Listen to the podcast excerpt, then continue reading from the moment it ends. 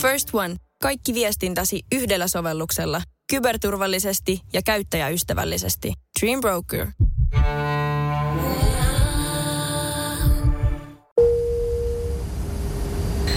Akseli Kuhalampi ja rockmusiikin maantiede.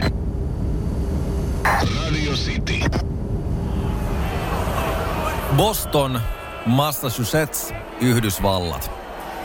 Kyseessä on mainitun osavaltion pääkaupunki sijaiten Yhdysvaltain itärannikolla, tarkemmin ottaen maan koillisosissa.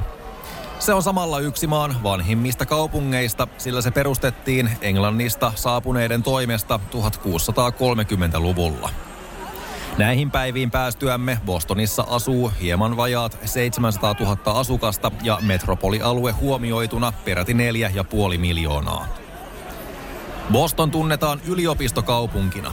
Merkittävä syy tälle on se, että kaupungista löytyy Yhdysvaltain vanhin ja kenties kuuluisin yliopisto Harvard, josta saatuja papereita pidetään jo itsessään huomiota herättävänä saavutuksena. Harvardilaisista ei puhuta seuraavien, nyttemmin jo kunnioitettavaan ikään ehtineiden poikien kohdalla, mutta saman kaupungin opiskelijoista noin muuten kyllä. Blues-vaikutteinen hard rock yhtye Aerosmith perustettiin Bostonissa vuonna 1970 ja yli viiden vuosikymmenen jälkeen bändin kokoonpano on ällistyttävän hyvin pysynyt samana. Kosketin soittaja on vaihdellut eniten, mutta laulaja Steven Tyler, kitaristit Joe Perry ja Brad Whitford, basisti Tom Hamilton ja rumpali Joy Kramer, jotka kaikki olivat bändissä jo ensimmäisten levytysten aikoihin, muodostavat Aerosmithin edelleen. Yli 150 miljoonaa albumia myyneenä yhtye onkin sillä mittarilla mitattuna Yhdysvaltain menestynein rock.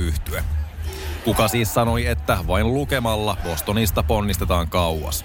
Lintsaaminen, pilvenpolttelu ja rokkilevyjen kuuntelu ajaa saman asian, jos kunnon tekijät ovat asialla.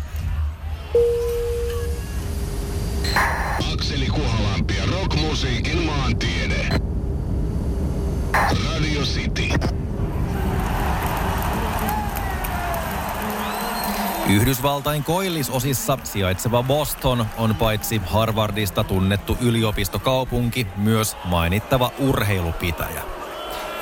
Baseball-seura Boston Red Sox, amerikkalaisen jalkapallon seura New England Patriots, haavipalloseura Boston Cannons, jalkapalloseura New England Revolution, jääkiekkoseura Boston Bruins sekä koripalloseurat Boston Frenzy ja Boston Celtics. Boston Celtics toimikoon aasinsiltana seuraavaan bändiin, joka niin ikään pitää samaa kaupunkia kotipaikkanaan ja omaa vahvasti kelttiläisiä elementtejä. Irlantilaista kansanmusiikkia ja punkkia vuodesta 1996 saakka yhdistellyt Dropkick Murphys on saanut baarit, klubit ja festaritkin tanssimaan ja laulamaan yli neljännes vuosisadan ajan ja kiertelee tätä nykyään peräti seitsemän jäsenen voimin.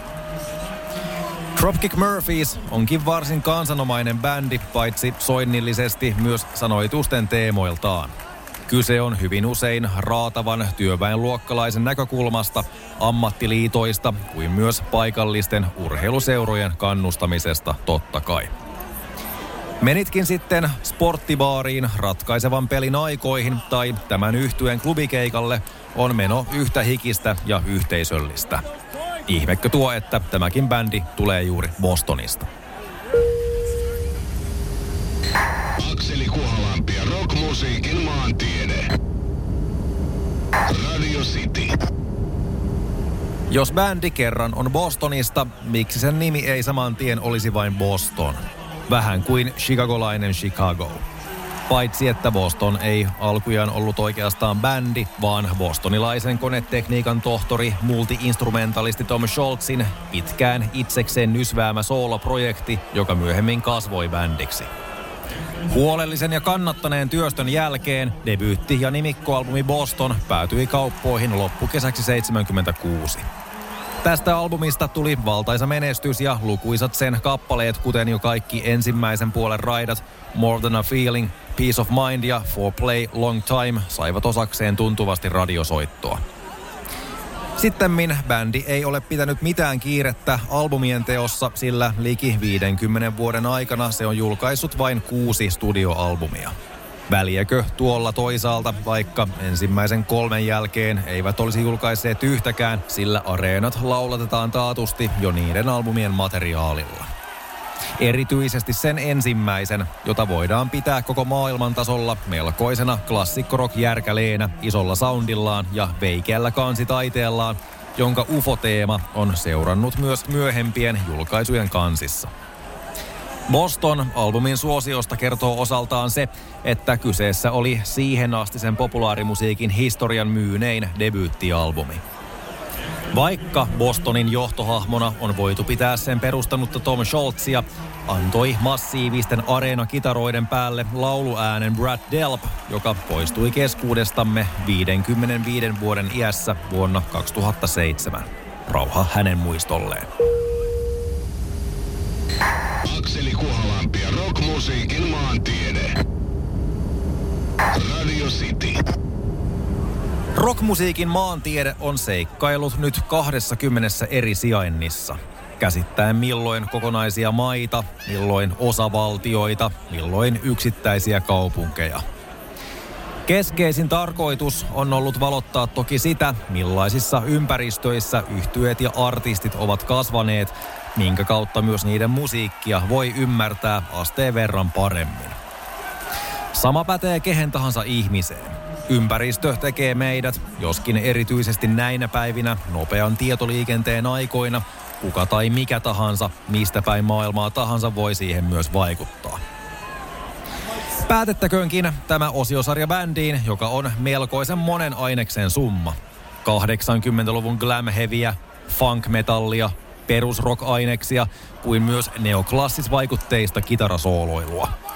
Toisekseen juhliin on hyvä lopettaa ja juhlinta on taatusti tuttua Bostonissa, jossa asuu paitsi opiskelijoita myös lukuisat urheiluseurat kannattajineen. Ja usko huviksesi, 80-luvun puolivälissä Bostonin läheisyydessä aloittanut Extreme ei ole tosiaan yhtään vähempää kuin nimensä. Kiitos Boston tästäkin. Tämä oli rockmusiikin maantiede. Nyt yksi lentolippu kotiin, kiitos. Rockmusiikin maantiede. Maanantaista torstaihin kello 15.30. Radio City.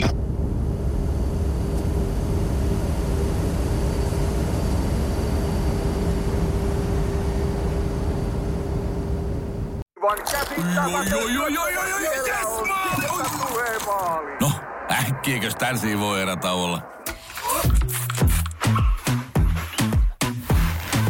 Tule sellaisena kuin olet, sellaiseen kotiin kuin se on. Kiilto. Aito koti vetää puoleensa.